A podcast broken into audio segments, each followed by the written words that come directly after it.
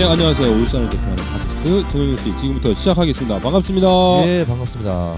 어 오늘 그 우리 불량남 수님께서 불량스럽게 또 어, 출장을 가는 바람에 바, 바쁘세요. 네네. 아주 많이 바쁘세요. 네 오늘은 서울에 어, 사드 반대 1인 시위를 하시러 예, 가셔갖고 와, 네. 1인 시를 하려고 서울까지. 네. 1인 시 전문가 어, 불량남 수님 어, 오늘 아쉽게도 이렇게 같이 못하고요 자 그러면 인사를 할까요? 네 오디오 평론입니다. 네 반갑습니다 깔찡 경영입니다 어 그러면 광고 듣고 오늘은 강 기자가 말한다를 하게- 오래간만에 네네. 인플러스의 강 기자님을 네. 뵙는 걸로. 그러면 광고 듣고 어, 연결해 보도록 하겠습니다. 광고 네. 듣겠습니다. 네. 팟캐스트 전영열 씨가 지역 광고를 받습니다. 많은 분들에게 홍보하고 싶다는 내용이 있으면 전영열 씨 청취자 누구나 지역 광고를 도와드립니다. 팟캐스트 저녁 10시를 통해서 준비하고 있는 행사, 소식, 공지사항을 홍보하고 싶다면 언제든지 연락주세요. 비영리 목적에 한해서 무료로 광고를 해드리고 있습니다.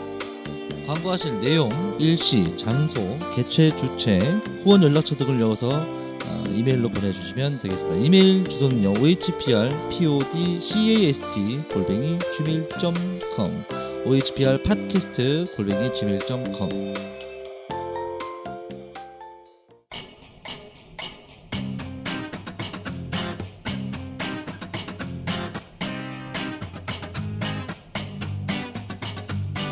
믿고 보는 언론이 없는 당신, 길이 보이는 정보를 찾는 당신, 감동과 신념이 한꺼번에 필요한 당신, 치열한 현장이 그리운 당신, 심장에 담아둔 그 사람이 생각나는 당신, 바로 당신이 민플러스입니다. 담쟁이는 협동조합입니다. 인플러스 주인의 이름이기도 합니다. 담쟁이가 되시면 기사를 읽고 푸고 날라야 합니다. 절망의 벽을 함께 넘을 또 다른 담쟁이와 손을 잡아야 합니다. 담쟁이가 되어주세요. minplus.or.kr 다음 네이버에서 민플러스를 검색하셔도 들어갈 수 있습니다. 네, 오늘 그 강 기자가 말한다로 해서 오랜만에 강 기자님을 모셔보겠는데요. 한번 전화 연결해 보도록 하겠습니다. 그 오- 오도평님 전화 연결 됐나요? 네, 됐습니다. 네, 그럼 불러보도록 하겠습니다. 강 기자님, 예, 안녕하세요. 강호석입니다. 아 정말 오랜만에 뵙는 것 같아요. 어, 그러네요. 네네. 어, 전 끝난 줄 알았습니다. 10시. 저녁 10시. 요즘 잘린 줄 우리가 알았습니다. 제가. 예. 게스트를 이렇게 네. 이래저래 여기저기서 이제 어, 모셔놓고 얘기를 하다 보니까 예, 저번에 87년 그 특집 한번 들어보셨나요? 예, 봤, 들었습니다. 네네. 87년 특집도 하고 뭐 하여간 여러 가지로 이제 저희가 바빴습니다. 예, 저도 87년 울산에서 있었는데. 네, 87년도. 네. 네. 자, 그럼 요즘 뭐 날씨도 더운데 어, 어, 덥네요. 네. 어떻게 지내시는지. 어, 더우니까 에어컨 틀어놓고 지내고 있습니다. 아, 에어컨까지 있고 우리 녹음실은 네. 아직 에어컨이 없습니다. 선, 선풍기 아. 틀어놓고 어, 지금 하고 있어서. 네. 그럼 오늘 그 소개시켜줄 내용 기사. 네. 예, 제가 한, 한 달 전부터, 한 달 정도 되죠. 한 달 되는 기간 네. 동안 제가 그 한미 관계 이대로 좋은가라고 하는 기획 연재를 네. 쓰고 있습니다. 아, 한미 관계. 그 총, 예, 예, 총 8, 8편을 준비하고 있는데 그 중에 6편까지 나와서요. 네 네. 예, 그 기간 동안에 한 번도 전화 연결을 안 했다는 거죠. 그렇죠. 예, 그래서 이왕 그렇게 된 거 하는 네. 수 없죠. 그래서 네. 1편부터 6편까지 네. 어, 몰아서. 쭉 이어서 한번, 네. 예, 몰아서 한번. 오늘은 그 전영열 씨에서 핵심만. 특별하게 네. 이게 시리즈란 시리, 시리즈니까 예, 예. 편하게 시간을 두지 않고 하시고 싶은 얘기를 다 할 수 있도록 예. 배려를 하도록 하겠습니다. 어, 꼭 배려 안 해도 제가 네. 충분히 하고 싶은 얘기 다 하는데 아, 예. 배려까지 하면 얼마나 길지 모르기 때문에 자, 그리고 한미 관계 요즘 많이 뜨겁기도 한데 이제 그 예. 문재인 대통령이 한미 정상회담이 이제 아, 오늘 녹음 날짜로 따지면 8일 정도 남았나요? 그러네요. 네, 예, 네. 29일 날 하게 되니까요. 네네. 예, 예, 그렇습니다. 그래서 미국, 네. 예, 예. 음, 미국 하면 우리에게 어떤 존재인가라고 하는 것부터 한번 대지어보는 게 필요할 것 같아요. 미국, 우리의 미국이 네. 어떤 존재인가. 대통령이 당선되면 가장 먼저 방문하는 나라 음. 지금까지 역대 대통령 네. 모든 대통령이 다 마찬가지였습니다. 가장 먼저 방문한 나라가 바로 미국이었죠. 어. 이런 미, 미, 국 우리, 예, 존재인가? 어렸을 때 보면 이제 어, 우리나라의 우방으로 이렇게 예. 교육을 받, 받았는데 예. 점차 크면서 이제 어 이래저래 알게 모르게 아는 이제 정보들이 있더라고요. 음, 그6.25 때나 뭐 우리 군사 쿠데타 이런 등등 이뤄진 것이 이제 어 뒤에 그러죠. 배후가 미국이라는 증거들이 음. 이제 막 나오기도 하고. 네. 예, 그런 것들은 이제 다 추측 하는 사람들이 많은데 실제 아직 증명되지 않은 것들이 많죠. 다만 네네.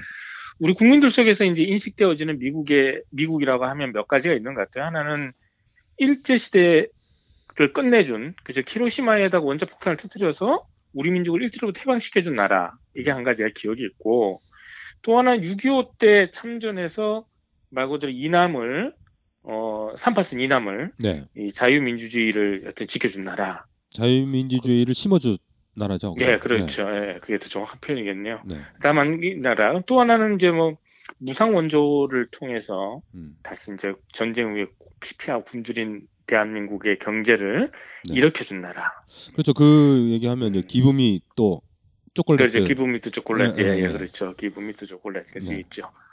거기다가 지금 현재는 이제 군사 작전 지휘권을 당시에 이제 이승만으로부터 넘겨받아서 음. 예, 우리나라 안보를 지켜주고 있는 나라, 북침을 남침을 막아주고 있는 나라, 뭐 이런 등등이 있죠. 네네. 그렇죠. 이게 이제 일반적으로 우리 국민들의 내리 속에 있는 어, 미국이라는 존재라 할 수 있겠습니다.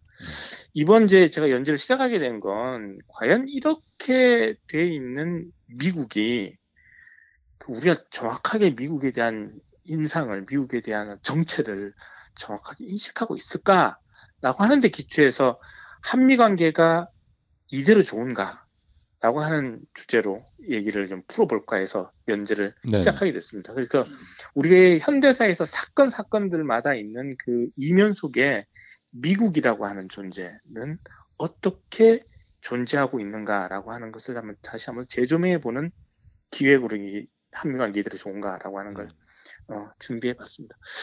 어, 어, 거기에는 이제 몇 가지, 어, 크게 여덟 편을 준비를 했는데요. 네. 그래서 하나는, 어, 미국이 국내 정치에 어떻게 개입됐는가라고 하는 걸 주제로 해서 5.18 광주 학살과 네. 5.16 군사 쿠데타의 공통점이 뭔가라고 하는 걸로 음. 하나 잡아봤고요.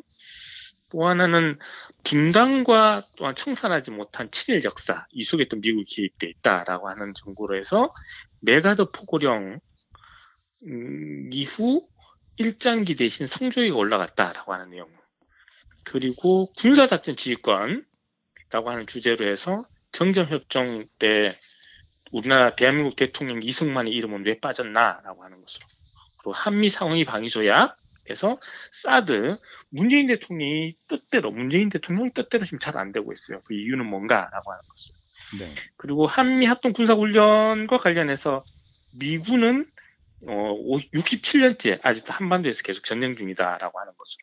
그리고 어 여섯 번째로는 주한미군 범죄와 소파 협정. 이렇게 해서 두 여중생 미선이 효순이의 죽음. 그리고 15년이 지난 오늘 미군은 어떠한가라고 하는 것을 분편해서 여섯 번째. 그리고 일곱 번째는 대미 의존 경제가 어떻게 진행되고 있는가. 여덟 번째는 어 뭐 미국에 대해 미국을 숭상하는 즉 순미 문화 우리 사회 곳곳에 어떻게 스며들어 있나라고 하는 것으로 해서 기획 연재를 준비해봤습니다. 어 저도 이 기사를 여섯 개를 다 읽어봤는데 예예예 이게 충격적인 내용도 있고 예 예. 어, 원래 알고 있던 내용도 있고 뭐 어, 그래서 똑똑하시네요. 네네. 자 그러면 이제 어, 첫 번째 기획이는 5.18, 5.16, 예, 5.18, 네, 5.16 5.16 이렇게 한번 시작을 해보도록 하죠. 예. 예. 음, 5.18, 5.16 쿠데타의 공통점은 뭐 한마디로 말하면 미국이 사주한 거다 이렇게 정의할 수 있겠습니다. 아 예. 네. 군사 어, 작전권이 일단 미국한테 있는 거잖아요. 그렇죠. 그러니까 둘 다 군대가 움직인 거니까요. 네네. 예, 군대가 당시 움직이기 위해서는 군사 작전 지휘권을 가지고 있는 미군의 음. 허락이 없이는 또는 미군의 지시가 없이는 움직일 수 없는 거예요. 근데 둘 다 5.18도 그렇고 5.16도 그렇고 둘 다 군대가 움직였잖아요. 그렇죠.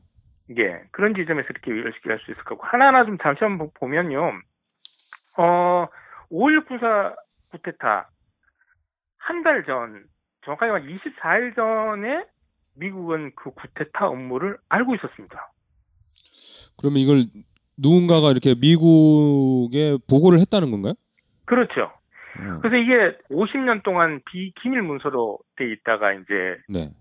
예, 2000년도에 이제 이게 기밀 문서 해제가 되면서 우리에게 알려지게 됐는데요. 네. 미 CIA가 1961년 5월 16일에 있었던 박정희의 군사 구테타 하기 한 달 전에 박정희가 구테타를 모의 중이다라고 하는 정보를 입수해서 모두 8차례에 걸쳐서 이것을 케네디 당시 대통령, 미국 대통령에게 네. 보고했습니다.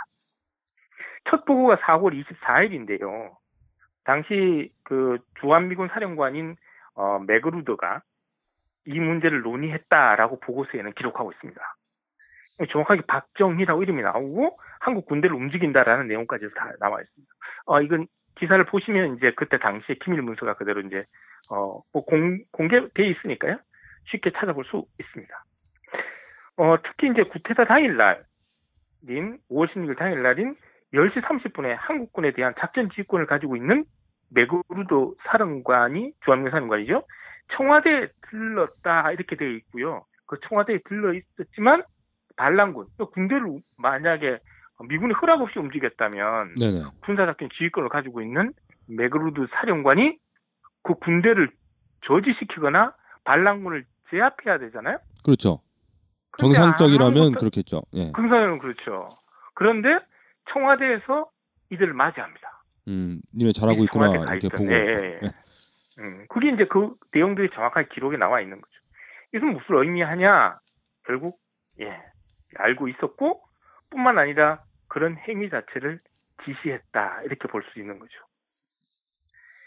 여기서 한 가지 의미는 좀 그런 겁니다. 그럼 미국 왜 그랬지 그러면 음. 구테타를 지원할 이유가 뭐냐 이런 거죠. 예. 그 궁금하죠. 네네 궁금합니다. 그 미군이 미군이 쿠데타를 지원하는 평화의 상징인 미군이 왜 지원했냐 이런 요 이와 관련해서 몇 가지 이제 이게 있는데 5.1 쿠데타 당시에 CIA가 어 CIA 그 이제 델라스 델라스 네네. CIA 국장이 어 1964년 그건 그 이후로부터 한참 이후죠. 64년도에 어 BBC 인터뷰에서 이런 얘기를 했습니다. 재임 기간 중에 CIA 해외 활동에서 가장 성공을 거둔 것이 5.16 군사 정변이었다. 이렇게 BBC와 인터뷰에서 얘기를 합니다. 그럼 이게 그 얘기를 즉슨 이제 어, CIA가 계획하고 실천을 이제 박정희가 했다 이, 런 건가요? 그렇게 봐야 되겠죠. 그러니까, 어, 그러니까 그런 말을 한 거죠. 어, 어, 위키백과에 보면 그5.16 구테타와 관련해서 그 이유를 이렇게 얘기하고 있습니다. 이게 제 얘기가 아니라 위키백과 사전에 그대로 네네. 나와 있습니다. 위키백과 쳐서 이제 5.16 군사 정변 이렇게 치면 나와 있는 내용입니다. 미국은 한국 전쟁을 방어하는 데 성공한 친미 이승만 대통령을 물리적 폭력 시위로 강제로 내쫓은 4.19 혁명을 반미 혁명으로 판단합니다. 그래서 조속하게 친미 혁명을 일으켜서 정권을 되찾아야 한다고 판단했다. 특히 당시 발발한 반미 쿠바 혁명 때문에 쿠바 혁명을 모방한 반미 혁명이 전 세계로 유행처럼 번져나가는 것을 크게 우려했으며 4월 19일 혁명도 즉 4.19 혁명도 이러한 제2, 제3의 쿠바 혁명으로 판단. 시간이 더 지나서 혁명이 공고해져서 쿠바처럼 돌이킬 수 없게 되기 이전에 서둘러서 친미 혁명을 일으켜서 친미 정부를 아 반미 정부를 전복시켜야 한다고 판단했다라고 음, 위키백과에는 나와 있습니다. 그 그러니까 이게 이유였던 음. 거죠. 그러니까 이게 말 그대로 쿠바 혁명이 일어나서 막 반미 세력들이 막 성장하는 걸 막기 위해서. 근데 4.19 혁명이 일어나서 이승만을 쫓아버렸으니까 이승만 친미 친미 정권에서 이승만을 쫓아버렸으니까 음, 위협을 느낀 거죠.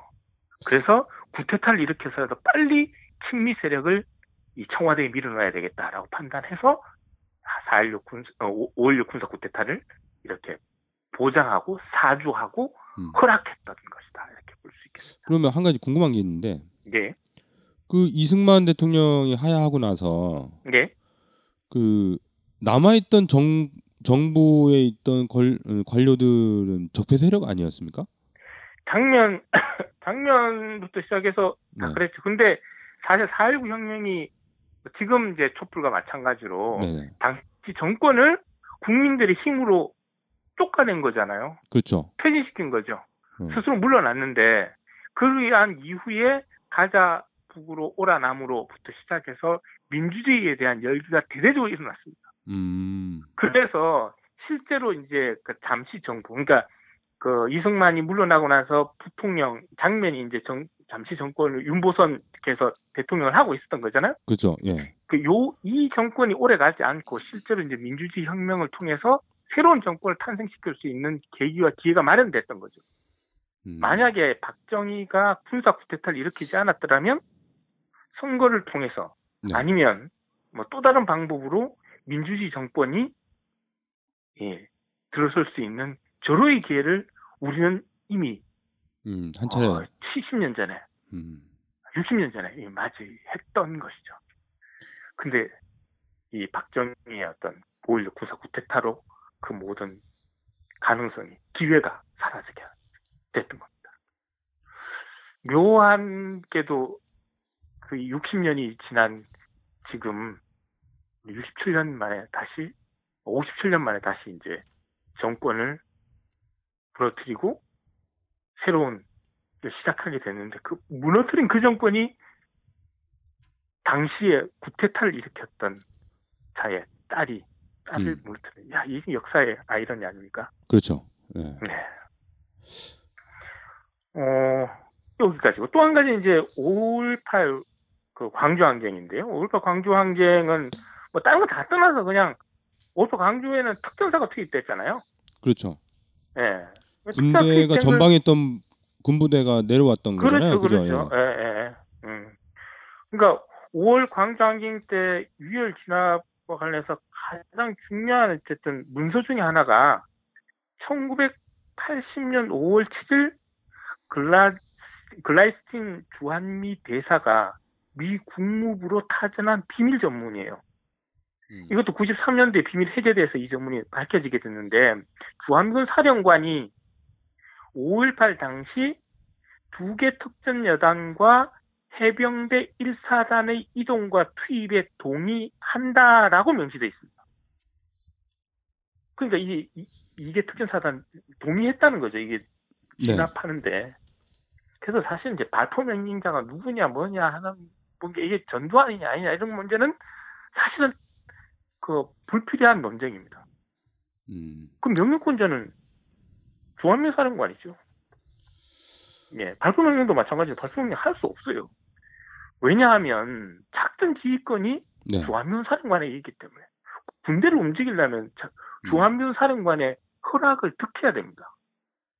군대 하나 근데 최고 사령관이 득하지 않더라도 예, 사단장이 발포 명령 내릴 수 있는데. 어, 그럴 수 없어요. 그럴 수 없어요. 이게 이건 네. 군대가 움직이는 건아 전시로 보, 그렇죠. 보는 거죠? 전시와 평시 다 마찬가지인데요. 네. 평시에는 총을 그 군대를 움직여서 국민들이 총을 발사할 수 없어요. 평시에는 음. 어, 전시에만 가능한 거거든요. 최소한 데프콘 데프콘 2 이상이 돼야 이게 가능한 거예요. 음. 그런데 당시 80년대 그게 평시 작전 기획권은 94년도에 음. 그 합참 의장한 대로 넘어옵니다. 그 전에는 모든 게 이제 어, 미군이 갖고 있었다는 거죠. 그렇죠. 평시, 전시 둘 다 미군에게 있었던 거죠. 당시 1980년도에는. 그랬으니까 군대 차량으로 국민이 이동하는 것만도 음. 무조건 보고를 해야 돼요.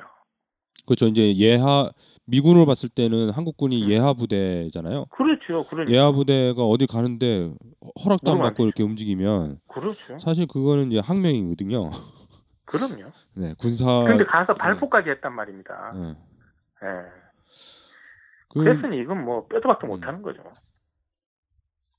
참. 이건 뭐 분명한 겁니다. 이건 뭐, 근데 이런 어, 이런 그 지금 기사에 나와 있는 이 예. 공개 자료들이 어쨌든 미국 정부에서 이렇게 어쨌든 찾아보고 볼 수 있는 것들이고 위키백과에도 나와 있는 거잖아요. 이렇게 정리가 되어 그렇죠. 있는 거잖아요. 그렇죠. 모든 근데 게 아직까지도 이런 스- 그러니까 정확 명확한 증거가 있음에도 불구하고 음. 5.18이나 사, 뭐 5.16이나 음.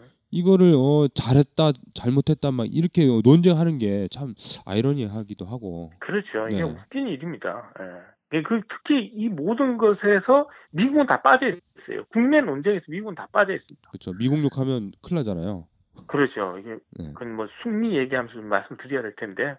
그렇습니다. 이게 미국 욕하는 것 자체가 이제 빨갱이로 되는 거기 때문에 예 국가보안법 때문에 사실 말을 못 하고 있는 것이라 할 수 있습니다. 음. 어 그래서 12.12 뭐 전두환의 구테타는 미국의 묵인 하에 방조된 것이다 이렇게 결론적으로 얘기할 수 있겠습니다. 사실 이 내용이 공개되기 전에는 음. 그러니까 그 심증만 있었던 거잖아요.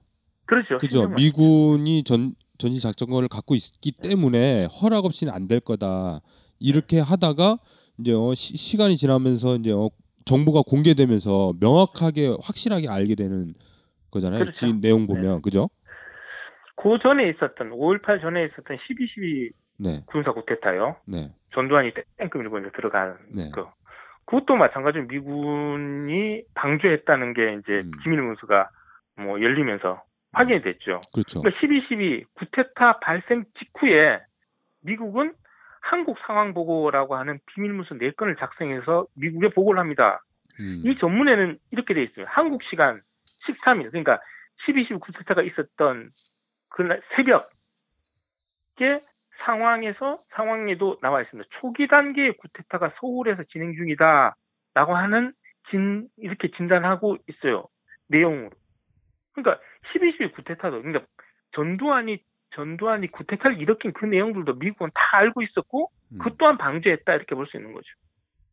내용에 이런 게 있습니다. 노재현 당시 국방부 장관과 음, 김종환 당시 합참 의장이 어, 전두환 군부가 정승화의 어떤 계엄령 정승화 계엄령 사령관을 체포하는 학살을 일으킨 바로 그 시각에 용산에 있는 유엔 사령부 벙커 안에서 글라이스틴 주한미 대사와 위컴 주한미 사령관과 함께 새벽까지 군사 지휘관들에게 지시를 내렸다 이렇게 적혀 있어요 보고서에. 아 영어로 된 보고서. 어 그럼요. 예, 예.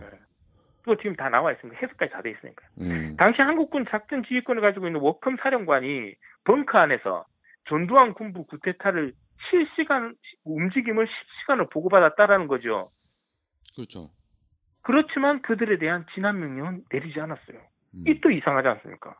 이게 만약에 만약에 사주하거나 방조하거나 하지 않았다면 당연히 진압을 해야죠. 자기 명령을 받지 않고 군대를 움직였는데 네. 이것은 이제 전두환 군부가 사행한 12.12 구테타를 묵인 방조했다라는 걸 의미 한다 할 수 있겠습니다. 음, 아, 이참 슬픈 현실인데요. 이게 그렇죠. 정권을 쥐락펴락하고 대통령 자리를 대통령 자리를 총으로 밀고 들어가서 대통령을 찬 대통령 자리를 찬탈한 이런 일들을 미군이 뒤에서 조정, 미국이 뒤에서 조정하고 있었다. 음. 그 역사가 28년 동안 지속됐다. 그런 그- 역사 속에서 우리는 살았다. 제가 듣기로도 그 5.18 때 예. 미군이 그 부산의 그 항공모함인가 예, 예. 끌고 들어와서 이제 음. 우리 살았다. 살았다. 미군이 이제 어- 정의를 위해서 이 나쁜 군대들을 물리쳐 줄 거다.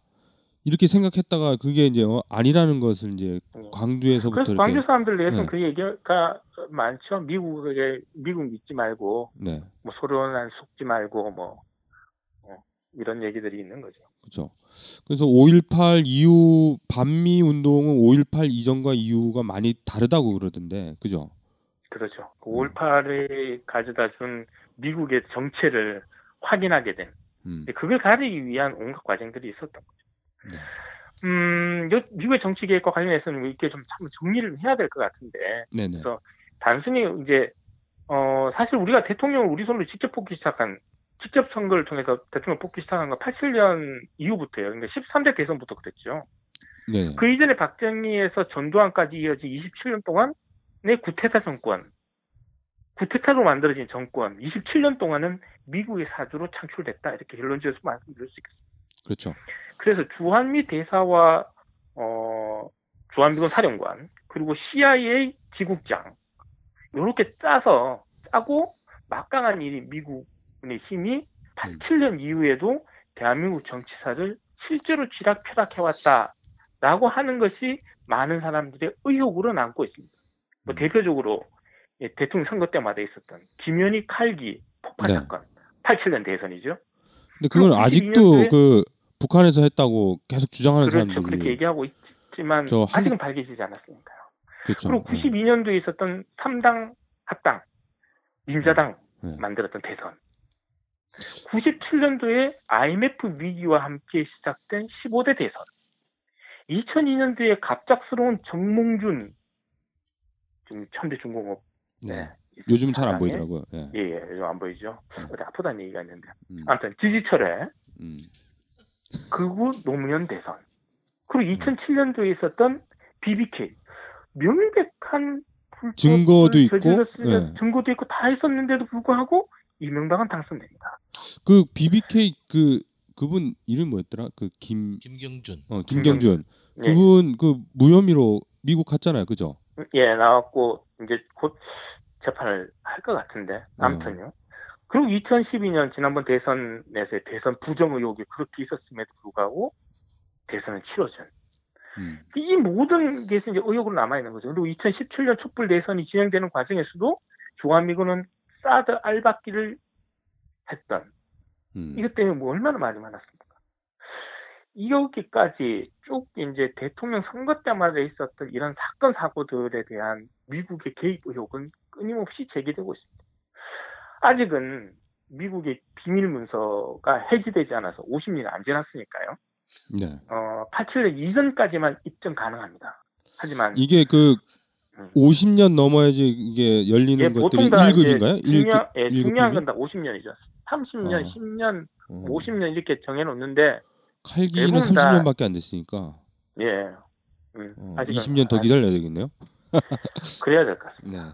그래서 그런데 우리가 한번 생각해 봐야 되는 거죠. 87년 네. 이전의 의혹들이 사실 비밀 전문이 의혹들이 비밀 전문이 사실로 드러났잖아요. 그렇죠. 예. 그런 것처럼 87년 이후에 제기된 미국의 정치 개입 앞에 음. 말씀드렸던 음. 그런 의혹도 언젠가는 백일하에 드러나게 될 것 같습니다. 음. 근데 이게 밝혀져도 계속 주장하는 사람들이 있어서 저기 완전히 자- 밝혀 그렇죠. 예, 자유로- 자유로운 밝혀지는 건 단계, 예. 중요한데 네. 이렇게 밝혀져서 만천하에 다 밝혀지게 된다 될 때 됐을 때는 이미 시간이 한참 지났을 때 아니겠습니까? 그렇죠. 그 세대가 아, 이제 많이 왜 그때 제대로 예. 판단 못했을까? 아이고 그걸 왜 몰랐을까라고 땅을 치고 후회해봐야 소용없는 일이다라는 거죠.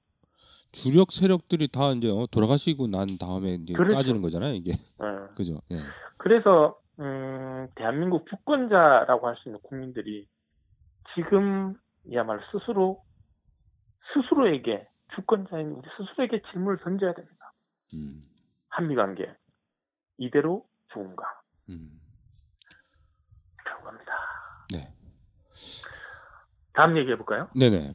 어, 다음은 이제 미국이 실제로 이제 분단을 분단을 시킨 나라가 미국이고 네, 그렇죠. 그리고 그 미국 때문에 우리가 친위를 청산하지 못했다 하는 얘기를 한번 해볼까 합니다. 음. 이 제목이 일장기 대신 성족이 이렇게 딱 그렇죠, 보니까 내가 더 포고령. 네, 네. 그 노래가 생각나네요. 아, 그렇죠. 그 노래 있죠. 네, 일본 놈들이 미국 놈들이 네. 쫓겨나가고 네. 해방인 줄 알았더니 네. 미국 놈들이 들어와서 어, 아 일본 놈들이 쫓겨나고 해방인 네. 줄 알았더니 미국 놈들 들어와서 그 네. 놈이 그 놈이더라 네, 이런 그렇죠. 노래가 네. 있죠. 예. 그렇습니다. 어그 그 노래 하나면 뭐 이 기사는 그냥 다그 음. 노래를 입증하는 몇 가지 이제 증거를 한번 대보려고 합니다. 네, 네. 어 1945년 9월 7일이었죠. 우리 45년 8월 15일 날 음. 해방이 되고 그로부터 약 어, 20일 정도 후에인 9월 7일 날 음. 메가더가 메가더 당시 미 극동군 사령관입니다. 이 극동군 사령관. 음. 극동. 그러니까 이 그를 치면 지금은 이제 태평양 네네. 사령관이죠. 그러니까 일본, 필리핀, 음. 우리 아시아 괌, 지역. 그렇죠. 그러니까 괌, 하와이 응. 그리고 일본, 일본 오키나와 그리고 네. 우리 그리고 필리핀 여기에 음. 있는 미군들에 대한 총지휘관이라 할 수 있는 거죠. 음. 예, 바로 메가든 미 극동군 사령관입니다. 포구령 포구령 1호를 발포합니다. 음, 내용은 조선 인민들에게 고함이라는 내용으로 발표를 하죠. 이 내용에는 이렇게 되어 있습니다. 미군이 북위 38도선 이남의 조선 영토를 점령한다. 정확하게 점령한다 이렇게 되어 있습니다. 점령한다. 예. 어. 어, 점령한다라고 명기되어 있습니다. 또한 일제 시기 행정 관료, 군인, 경찰 등 친일 행위자들이 움직이지 말고 그대로 그대로 그 직을 유지하라라고 명령합니다. 아 그 내용이 그 포고령 안에 되- 되는 정확하게. 예, 영어로 명- 영어로? 제가 영어로 말씀드릴까요? 아니요 아니요. 못, 못 알아들으실까봐. 네네. 제가 영어 할 수 있는데. 영어인데 이게 사진이 안 보여서 잘. 아, 아, 네. 그 사진 이걸 쫙 키워보면 보입니다. 아 전혀 안 키워졌어 지금. 네. 그 여기에 따라서 38선 이나 38, 38 분단선을 네. 강제로 그어졌고 그래서 친일 잔재가 청산되기는커녕 친미로 그냥 바로 둔갑해서 우리 사회 곳곳에 또아리를 틀게 됩니다. 미군은 자기 스스로를 점령군이라 이렇게 표현해요. 음. occupied라고 표현하고 있거든요. 네. 그러니까 occupied라는 건 점령하다 이런 뜻이에요. 음, 영어로 예. 치면. 음. 그래서 뭐, 어, 뭐 도와주러 온 사람들 이런 게 아니고 점령군이다. 우리는 스스로 점령군이다 이렇게 얘기하는 거죠. 포구령에서 미군 해방군이 아닌 점령군이다 이렇게 스스로 밝히고 있, 다는 거죠. 더 중요한 것은 여기 점령 조건 제 3조인데요. 나 메가더의 명령에 복종해야 한다. 음. 점령 부대에 대한 모든 반항 행위는 엄중히 처벌한다 라고 스스로 점령군의 본색을 숨기지 않습니다. 이게 궁금한 점은 음. 한 가지 이제 들으면서 궁금한 있는데 이게 영어로 있잖아요. 예. 명령이 예. 일반 국민들한테는 어떻게 전달을 했습니까? 아, 그러니까 이 명령을 전달하고 집행하기 위해서 네. 당시에 영어를 사용할 수 있는 사람들을 자기 소나기에 넣은 거죠. 아 영어 이 꼬부랑 글씨를 아는 사람이 거의 없었을 거 아니에요. 그렇죠. 막- 일본어는 그- 많이 안 알아도. 그렇죠. 네. 누가 알겠습니까? 네. 그러니까 당시 친일 행정 행정 때안 거죠. 미국 통하는 게. 그 당시 영어를 공부했던 사람 누가 공부를 했겠습니까? 일본 친일 친미주의자들. 그렇죠. 그런 사람들이 어. 이나 했을 거 아니 일본은 밑에서 네. 행정이나 뭐 이런 거 공부를 했던 사람들. 그렇죠. 그러니까 얘들을 버릴 수가 없는 거죠. 그 얘들 음. 다 살려준 겁니다. 음. 그러니까 당시 친일파들은 생명의 은인이에요, 미국은.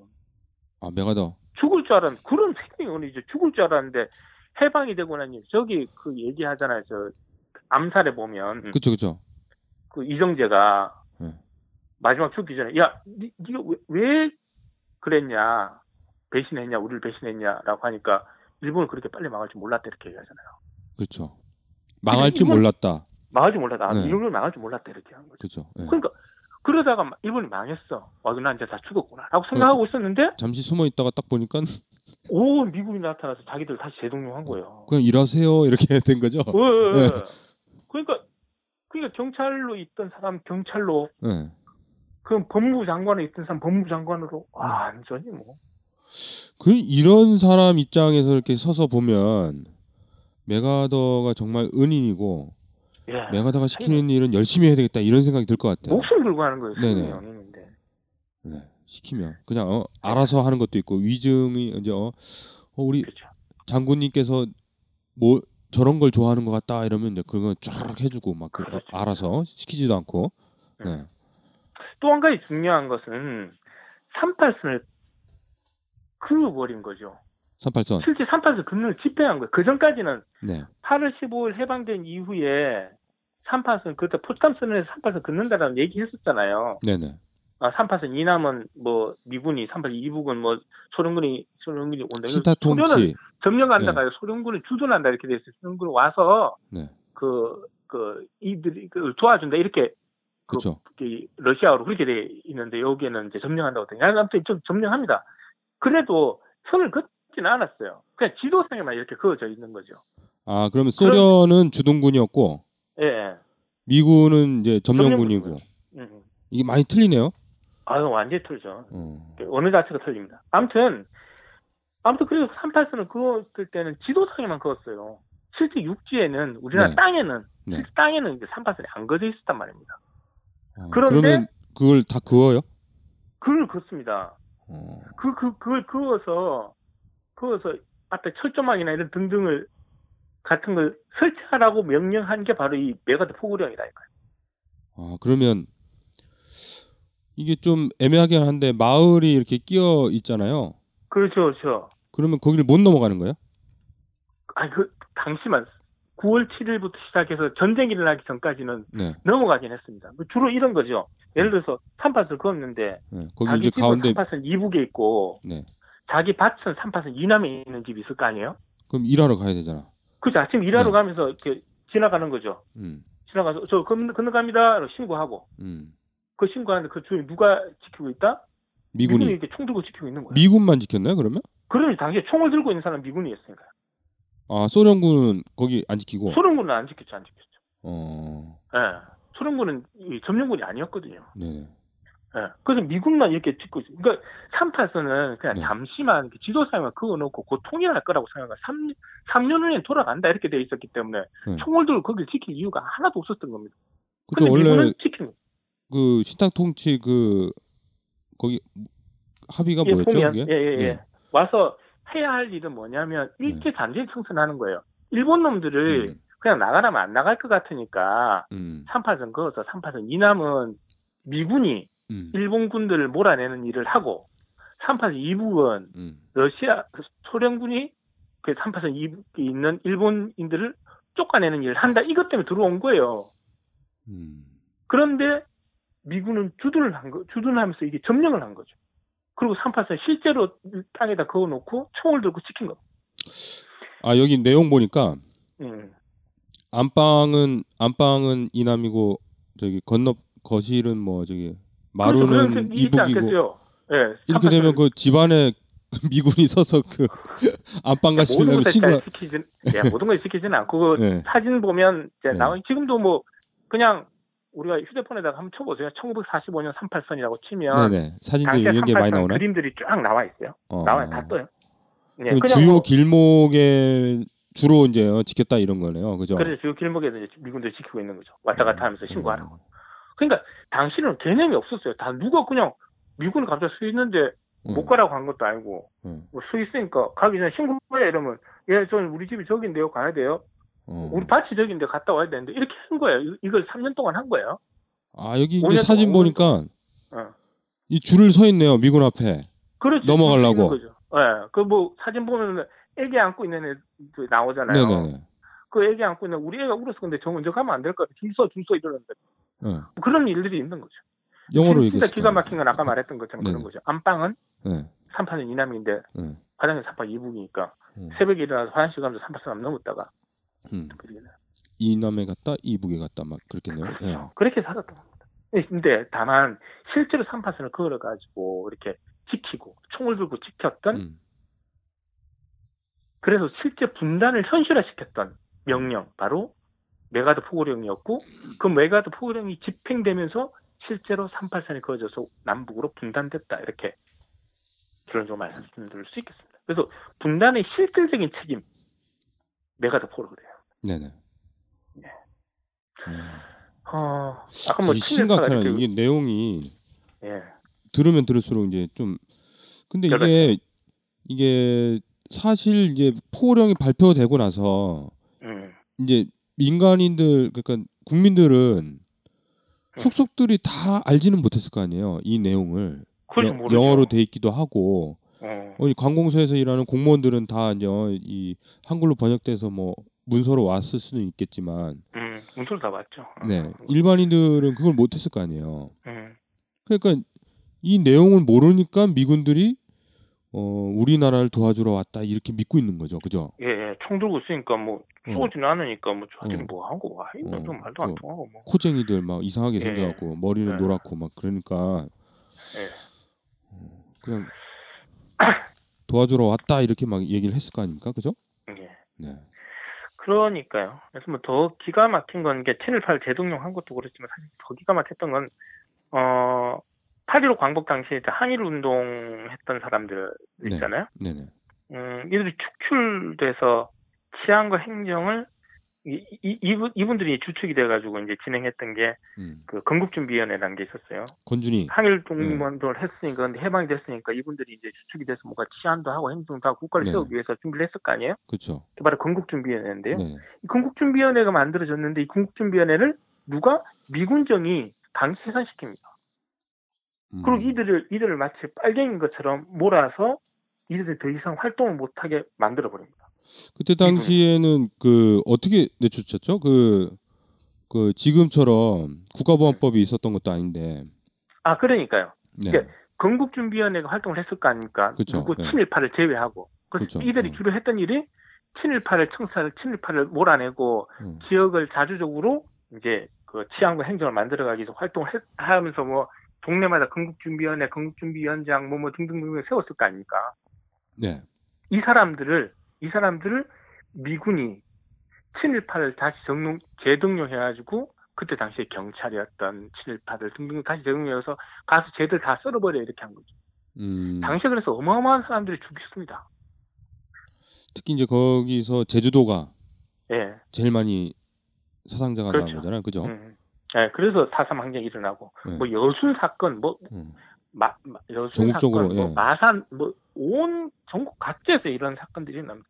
사실 친일파를 몰아내야 된다는 건 모든 사람들의 수건이었지 않겠습니까? 그렇죠. 예. 그걸 막아 나서는 사람들, 거기다 그게 옛날 친일파 했던 놈들이 와서 총칼 들고 막아 놨으니 음. 소요 사태가 어떻게 안 일어났겠습니까? 난리가 났죠. 어, 사실 이때 그때 당시 건국준비에 활동했던 사람들, 만 상기 독립운동 했던 분들은 그래서 산으로 도망가고 물로 도망갑니다. 제주도도 마찬가지로 그때 음. 도망가죠. 그렇게 그렇게 자기들이 독립운동 했던 사람이라는 걸 이후에도 확인도 못한 채로 그렇게 살아갑니다. 그래서 지금 보면 친일파들은 당시에 그렇게 다시 살아나서 대대손손 권력과 부를 누리면서 살아. 음. 그런데 독립운동가들은 제 후손들은 아직도 음지에서 가난하게 살아가고 있습니다. 왜? 그렇죠. 그때 그때 그 사건 때문에 숨어서 건국준비원 살고. 해산시키는 그 사건 때문에 그렇습니다. 거꾸로 됐죠, 우리나라. 거꾸로 예. 완전히 거꾸로 된 거죠. 네. 이 역사가 완전 뒤집힌 겁니다. 그래서 적폐 세력이 아직도 그럼요. 대통령도 해먹고. 음. 17대 17대 국회 네. 예, 예, 국회의원들 그 당시 민정당 민정당 신한국당 네네. 이네요. 예.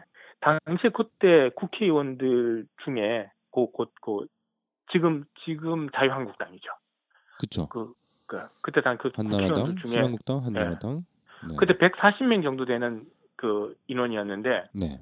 140명 정도 되는데 그 140명 중에 56명이 친일파 아버지가 자손인 아버지 또는 네. 할아버지가 네. 일제 시대 때 검사장 음. 그러니까 말 그대로 검사 검사 검사보 네네. 검사보 이상의 직책을 가지고 있었던 사람들 완전 친일파 중에서 꼴 뼛속까지 친일파 그쵸. 내, 내 어. 후손들이 국회의원 56명 하기야 뭐 네. 대통령도 다깝게 맞서고 대통령이 되는 판에 그렇죠. 18년 동안 어. 18년, 10년 전. 예. 이 보니까 그 여기 그래프가 있던데 예, 일제 예. 시대 때 이제 어 관료직을 하다가 보니까 예, 예. 그래도 이제 어 항일 운동 하시는 분들이 좀 끼어 있긴 한데 이게 이 그뭐 법- 미미하죠 10%도 안 되죠. 네네 이제 뭐 국회나 행정부는 그래도 좀 들어갔는데 네. 법조나 군은 거의 뭐 찾아볼 수가 없네요. 예, 예, 그렇죠. 그냥 그대로 데리고 왔네요. 네, 그렇죠. 그러니까 지금도 법조나 군이 썩을 때 썩어 있는 거죠. 예. 어, 이게 이래서 좀 이제 어, 이 개혁이 필요하지 않은가 이런 생각이 드네요. 네, 그렇습니다. 특히 이제 법조만 하더라도 이제 전문 영역이잖아요. 그렇죠. 예, 전문 영역으로 가는 순간 더 이제 안 되는 거죠. 음, 그렇습니다. 그 미군정에 의해서 제2의 식민 통치를 반대하는 미군들의 어떤 투쟁들이 끊임없이 일어났습니다. 근데 어, 자신들 신복을 키워준 이 친미 정부를 수립하는 데만 혈안이 돼 있던 미군정은 이들을 탄압하고 억압했습니다. 그래서 4.3 항쟁 등등이 일어났죠. 그 결과로 이승만과 박정희로 이어진 상공화국까지의 어떤 이, 그, 일제 협력권, 협력했던 기구들의 친일파들이 득세하게 되는 거죠. 음. 아, 화가 나서 말이 잘 안 나오네. 아 저는 그- 그 대통령 중에 예. 제일 나쁜 사람이 이승만인 것 같아요. 그래서 맞습니다. 뭐, 객관적으로, 객관적으로 가장 나쁜, 제일 가장- 사람도 아. 많이 죽이고, 예, 네, 어, 가장, 뭐, 사실 싫은, 싫은 사람 일본은 지금 박근혜가 제일 싫은데, 네, 네. 어, 우리 민족사에서 가장, 그, 가장 악한 사람? 네. 가장 많은 범죄를 저지르는 사람은 이승만인가? 그 저는 어렸을 때 이승만 그 교과서에 보면 응, 초대 대통령이기도 하고 응, 어렸을 때 그런 말을 많이 따라했거든요. 뭉치면 살고 흩어지면 죽는다. 그 있잖아요. 네. 그래서 되게 위대한 사람인 줄 알았는데 이 사람 그, 그 교과서에 나오지 않는 역사책 있잖아요. 근현대사. 응. 이걸 읽어보니까 너무 사람을 많이 죽였더라고요. 엄청나게. 네, 자기가 권력을 창출하기 위해서 권력을 잡기 위해서 너무 많이 죽였고 미군을 등에 업고 그 일본 친일파들을 다시 껴안으면서 어, 권력을 잡은 거잖아요. 그렇죠. 그 일단 뭐 이승만 얘기는 뒤에도 계속 되니까요. 네. 이제, 이제 2편밖에 안 가서 이거 언제 끝내는 거. 네, 계속 얘기하시죠. 아, 결론적으로 맥아더 포고령이라고 하는 것은 음. 음, 맥아더 포고령이 갈라놓은 우리 민족 분단의 70년 음. 이 세월 동안에 우리는 친일 잔재를 청산하지 못한 채로 그대로 남아 있고 종속적인 한미 동맹을 유지한 채로 분단이 난 이런 적폐가 음. 끊임없이 양산되는 세상에서 우리가 살 수밖에 없었다. 그 모든 악의 근원, 그 악의 출발이 바로 맥아더 포고령이었다. 아, 라고 하는 거. 그런데 아직 인천에 가면 메가더 동상이 있습니다. 몇 년? 2000년대 초반에 그거를 그 없애버리지 제거하려고 않았었나요? 했었죠. 네, 제가 한번 제거하려고 했는데 네. 실패로 끝났죠. 음, 그 강력한 물리력에 그걸 감당하지 못했다. 아, 그런 게 아직도 이렇게 어, 자료가 이렇게 이제 증거 자료들이 이렇게 나오는데도 불구하고 메가더를 숭배하는 사람들이 그렇게 많은 거 보면 그러니까 이 역사 지금 뒤집어야 할 역사가 음. 얼마나 많겠습니까? 역사 아니겠습니까? 역사 공부를 열심히 해야 되겠다 이런 생각이 그럼요. 드네요. 네. 네. 다음 얘기 한번 해볼까요? 이번에 네네. 이승만 얘기를 본격적으로 한번 해볼 텐데요. 정전협정문에 대한민국 대통령 이승만의 이름은 왜 빠졌을까? 네, 저도 그 처음에 이걸 봤을 때 이제 이게 영문하고 한글 이게 두두 가지로 이렇게 작성이 된 거죠. 예. 네. 거기 보면 나봐도 이제 네. 예, 이승만 이름은 없는 거죠. 눈을 씻고 봐도 없습니다. 그 북에 있는 사람하고 중국 사람하고 미국 사람은 이름이 보이는데 대한민국 대통령 이름이 없더라고요. 음. 그러니까요. 네. 6.25 전쟁에 휴전을 선언했던 정전협정문에는 네. 김일성 조선인민군 최고사령관, 음. 팽덕화이 중국인민지원군 사령관, 음. 마크 클라크 미국 육군 대장 이렇게 음. 세 명이 주인합니다. 그러니까 이 삼주체가 정전을 그렇죠. 예. 이제 합의를 한 거잖아요. 그죠? 예. 그러니까 한국군에 대한 작전 통제권이 없었던 대한민국 대통령 음. 이승만은 정전 협정문에 서명할 자리가 없었던 거죠. 이때 당시에 그렇게 보면 되겠네요. 주권이 없었다. 이, 이렇게 보면 되겠네요. 그래서 주권이죠. 근데 주권이 없으니까요. 네. 어. 서명할 자리가 안 지는 거죠. 그럼 북은 북한은 계속해서 한사코 이제 6.25 전쟁을 남북 전쟁이 아니다 이렇게 얘기해요. 네. 북한은 6.25 전쟁을 조미 전쟁이다 이렇게 조선과 이제 네. 북을 북의 공식 물체 조선이니까 어, 조미 정쟁. 조선과 미국과의 네. 한 전쟁이다. 음.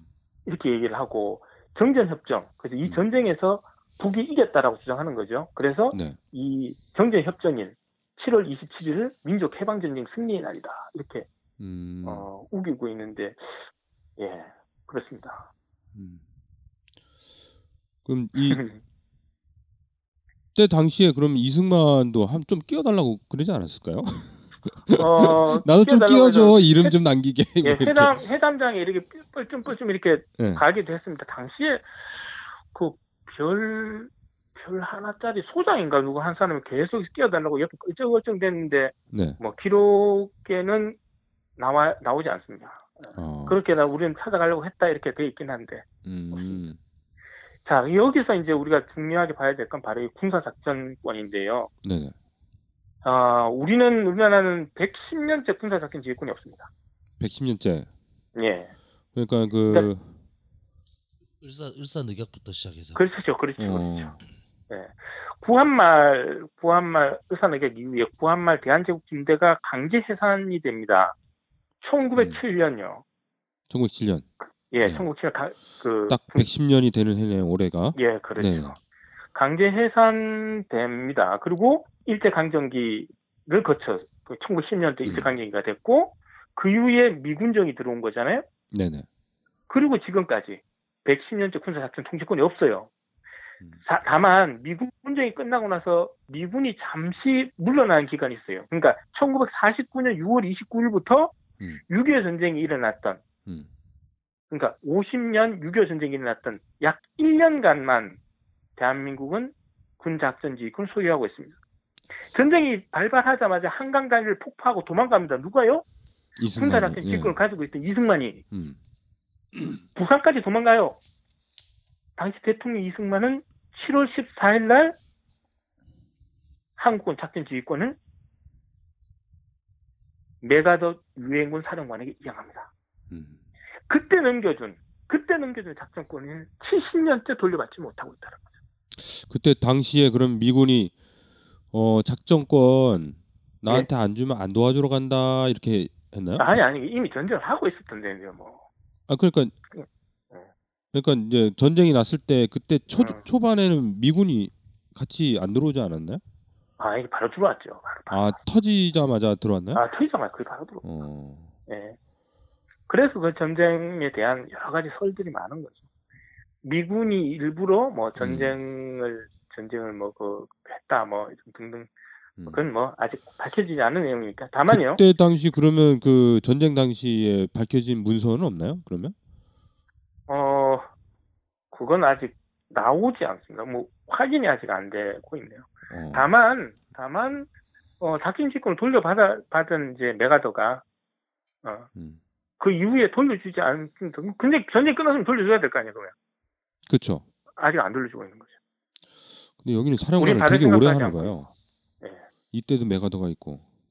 아 맥아더는 뭐 오랫동안 그래서 전쟁의 신이라고 불려졌잖아요. 어. 전쟁이 있는 곳은 모두 맥아더가 참가한다. 어. 예, 예. 어 일본 자위대에는 일본에서 우리하고 똑같이 이제 자위대가 있고 그 주1 미군 사령부가 있잖아요. 네네. 예. 우리는 지금 그냥 평시작전권 하나 있는데 그럼 아무 의미 없는 그렇죠. 군, 전쟁 군대는 훈련만 마음대로 하시는 거죠? 존재, 존재하는 건데. 아, 아무튼 뭐 근데 네. 당시 이제 근데 일본에는 일본은 우리는 이제 데프콘 4 네. 이 경우에 이제 한국 합참 의장이 지휘를 하다가 데프콘 3부터는 이제 주한미군에 넘어가요. 네. 근데 이게 데프콘 3 할 건지 4 할 건지를 결정하는 사람 누가 한다? 함이라고 사령관이 하는. 음. 그러니까 그냥 갖고 싶으면 언제든지 갖고 올 수 있는 거예요.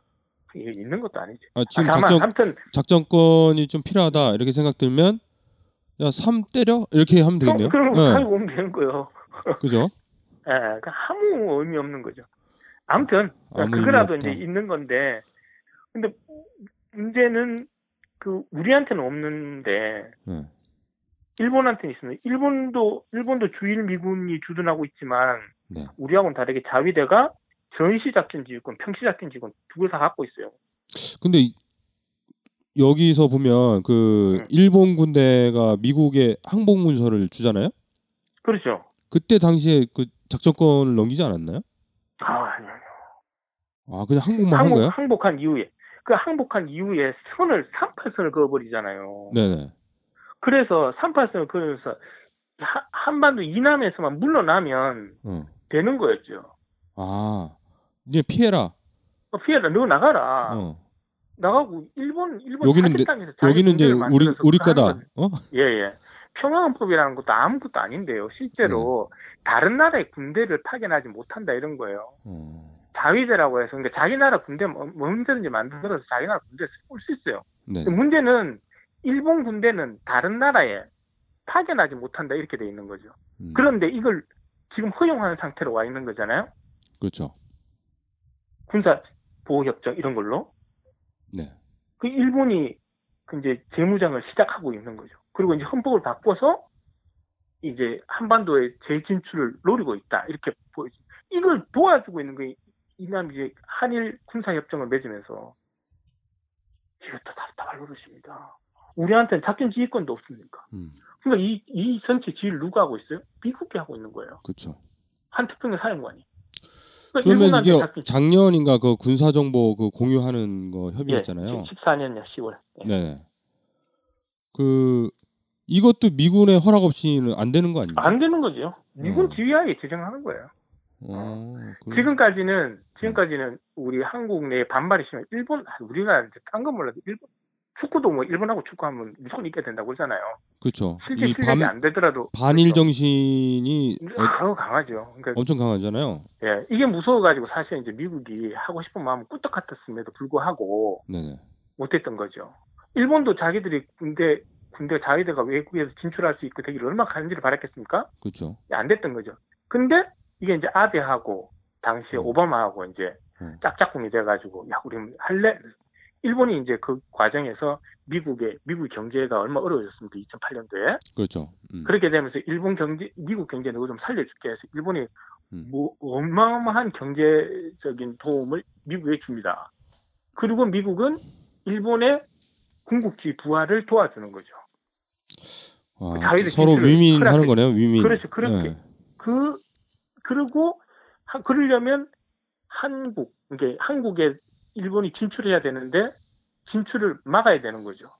음. 막으려고 하다 보니까 한국의 반일 감정이 너무 크니까 이걸 어떻게 누리려고 했는데 그걸 누릴 수 있었던 사람 당시 대통령 음. 이명박 박근혜였던 거죠. 박근혜는 친일 중에 친일이지 않습니까? 아버지가 친일 그거였는데 그렇죠. 일본군 장교였는데 제가 봤을 때 그러니까 박근혜는 친일을 잘 몰랐을 것 같아요. 그냥 그렇게 그러죠. 산것 같아요. 몸으로. 아, 시kim 시킨 대로. 예. 아, 그래서 이제 이런 됐다. 그래서 사실 이제 그게 지금과 같은 상황이 발생하게 된 주요한 원인이 됐던 것이라 할 수 있겠습니다. 사실 이제 어, 자치권 환수와 관련해서는 노무현 음. 대통령의 명령서를 꼭 들어야 됩니다. 이 방송 혹시 듣는 분이 계시면 음. 그냥 유튜브에다가 노무현 어, 작통권 아니면 노무현 뭐 작통권 명령서 이렇게 치시면 유튜브에서 한- 예, 네. 유튜브에서 치면 한 3분 3분짜리도 있고 뭐 5분짜리도 있고 네네. 뭐 이렇게 있습니다. 그건 제가 진짜 바라건데 꼭꼭 음. 보십시오. 꼭. 아 저도 말을 잘하더라고요. 네. 아, 뭐 말 잘할 뿐만 아니라 모든 내용을 다 담고 있습니다. 뭐- 내용을 좀 이렇게 쉽게 팍 들어오게 얘기를 하니까 아, 맞아요. 네. 어, 이해하기가 쉬운 그러니까- 것 같아요. 예. 예, 그것만 딱 들으면 뭐 뒷얘기는 제가 드린 뒷얘기는 안 들으셔도 음. 그 당시에 이제 2006년 노무현 대통령이 부시 대통령과 만납니다. 정상회담 자리에서 자치권 한수를 언급하게 되고 음. 이듬해 2월에 한미 국방장관끼리 만나서 2012년 4월 17일자로 작전권을 돌려받는다. 그 전시작전 직권 말한 거죠. 자치권을 돌려받는다라고 최종을 합의합니다. 근데 이게 그런데- 좀 궁금한 게 있는데 예. 자기 임기 내에 받으면 되지 왜 자꾸 차기 정부 기간에 받으려고 했죠? 아, 그러게 말입니다. 이게 네. 이게 예, 받았 바로 그때 바로 딱 시업을 쳐서 받았어야 되는데 아무튼 뭐 음. 약속을 이렇게 한 거죠. 예. 최대한 땡긴 게그 예, 그렇죠. 날이었을 수도 있겠네요. 땡겨서. 그죠? 아, 예. 그래서 했는데 2012년 4월 17일까지였던 거죠. 그런데 다음 대통령 이명박이 이를 뒤집어 버립니다. 천안함 사건이 일어나고 그 핑계로 해서 2010년 6월 달에 음. 2010년 3월 26일 날 천안함 사건이 일어나죠. 네. 그리고 그해 6월 달에 이명박과 오바마가 만나 정상회담을 합니다. 이 자리에서 작전권 환수 시기를 음. 2015년으로 예, 3년 연기시킵니다. 2015년 12월 1일로 연기시킵니다. 그리고 박근혜가 대통령이 되고 나서 2014년 10월 달에 반환 한미 국방장관이 하는 어. 한미 연례 안보 협의회 SCM이죠. 그래서 작전 지휘권을 무기한 연기한다 이렇게. 아 이렇게 되면서 노무현 정부에서 합의했던 작전 지휘권 환수는 기약 없이 무산돼 버렸습니다. 그래서 말입니다. 네. 그래서 노무현 김대중 노무현 정신을 이어받았다고 하는 문재인 정부가 이 사실 이제 그 대통령 후보실에서 얘기했던 건데요. 음, 임기 내에 작전권을 환수하겠다라고 어, 선언했죠. 그래서 문재인 정부가 지난 이제 5월 25일이었죠. 그때 이제 국정기획위 업무 보고에서 작전권 환수를 어, 문재인 대통령 임기 내에 추진하겠다 이렇게 밝히고 나서 어, 작전권이 어, 있는 자기 군대를 우리는 이제 아 100년 넘게 가져보지 못한 우리가 음. 받을 수 있냐 없냐라고 하는 어, 역사적인 어떤 이 사변을 우리는 좀 맞이할 준비를 해야 될 그러니까. 이게 이해가 안 되는 게 지금 보면 군인들은 작전권을 대통령한테 주려고 하는 생각이 별로 없는 것 같아요.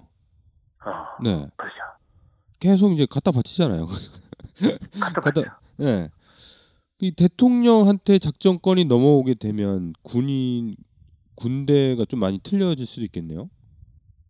그렇게 되겠죠. 지금은 작전이 되면 뭐, 어, 뭐, 아니, 어쨌든 뭐, 국, 이, 이 모든 게, 아니, 사실 이제 군대 가면 네. 직속상관, 뭐, 관등성명 되고 하잖아요. 그렇죠. 예.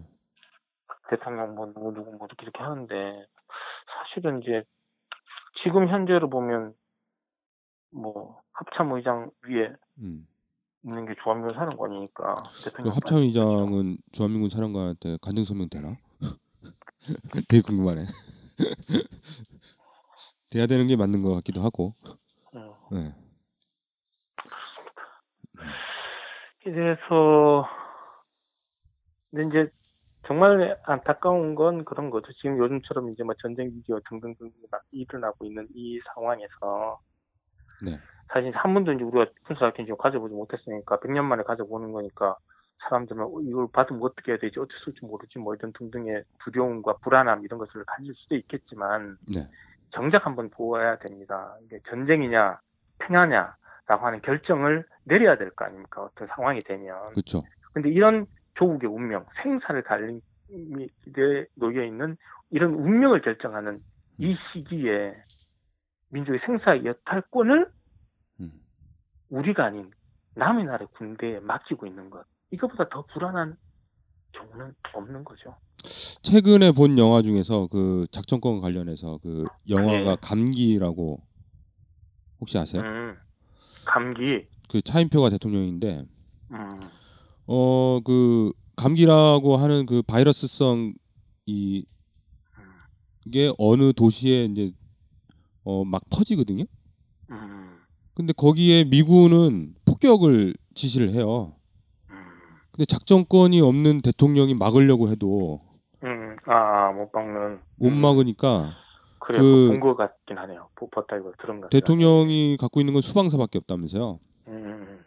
실제로 이제 자기 마음대로 쓸 수 있는 군대가 수도반이 사령부요. 네. 예, 그건 군대 군대가 아닙니다 실제로. 예, 예. 네. 하여간 거기서 어, 비행기가 뜨면 쏴라 이렇게 어, 명령을 한 거죠. 영화 상이니까 이제 뭐 그랬을 음. 건데 어, 그만큼 이제 어, 우리에게는 우리 국민에 대해서 폭격을 해도 대통령이 막을 수 음. 없겠구나 이런 게 이제 영화에서 보여진 것 같아요. 그렇습니다. 그러니까 안타까운 5.18도 그런. 거잖아요. 발포 명령을 그 그럼요. 우리나라 군대가 국민한테 발포 명령을 내리는 것도 음, 어 막을 수 없게 되는 그런 상황인 거잖아요. 그렇죠. 안타깝습니다. 예. 빨리 전작권 한장 한 장 넘길 네. 때마다 계속 안타까운데요. 음. 이제 하나 더 넘어가 볼까요? 4편으로 넘어가 볼까요? 어 일단 저기 오늘 잠깐 네. 쉬었다가 예. 어 3편까지 왔잖아요. 6편 중에서. 예, 예. 오늘 1부, 2부로 이렇게 좀 해야 될 것 같아요. 1부를 마치고 잠시 네. 후에 2부에서 뵙는 걸로 하죠.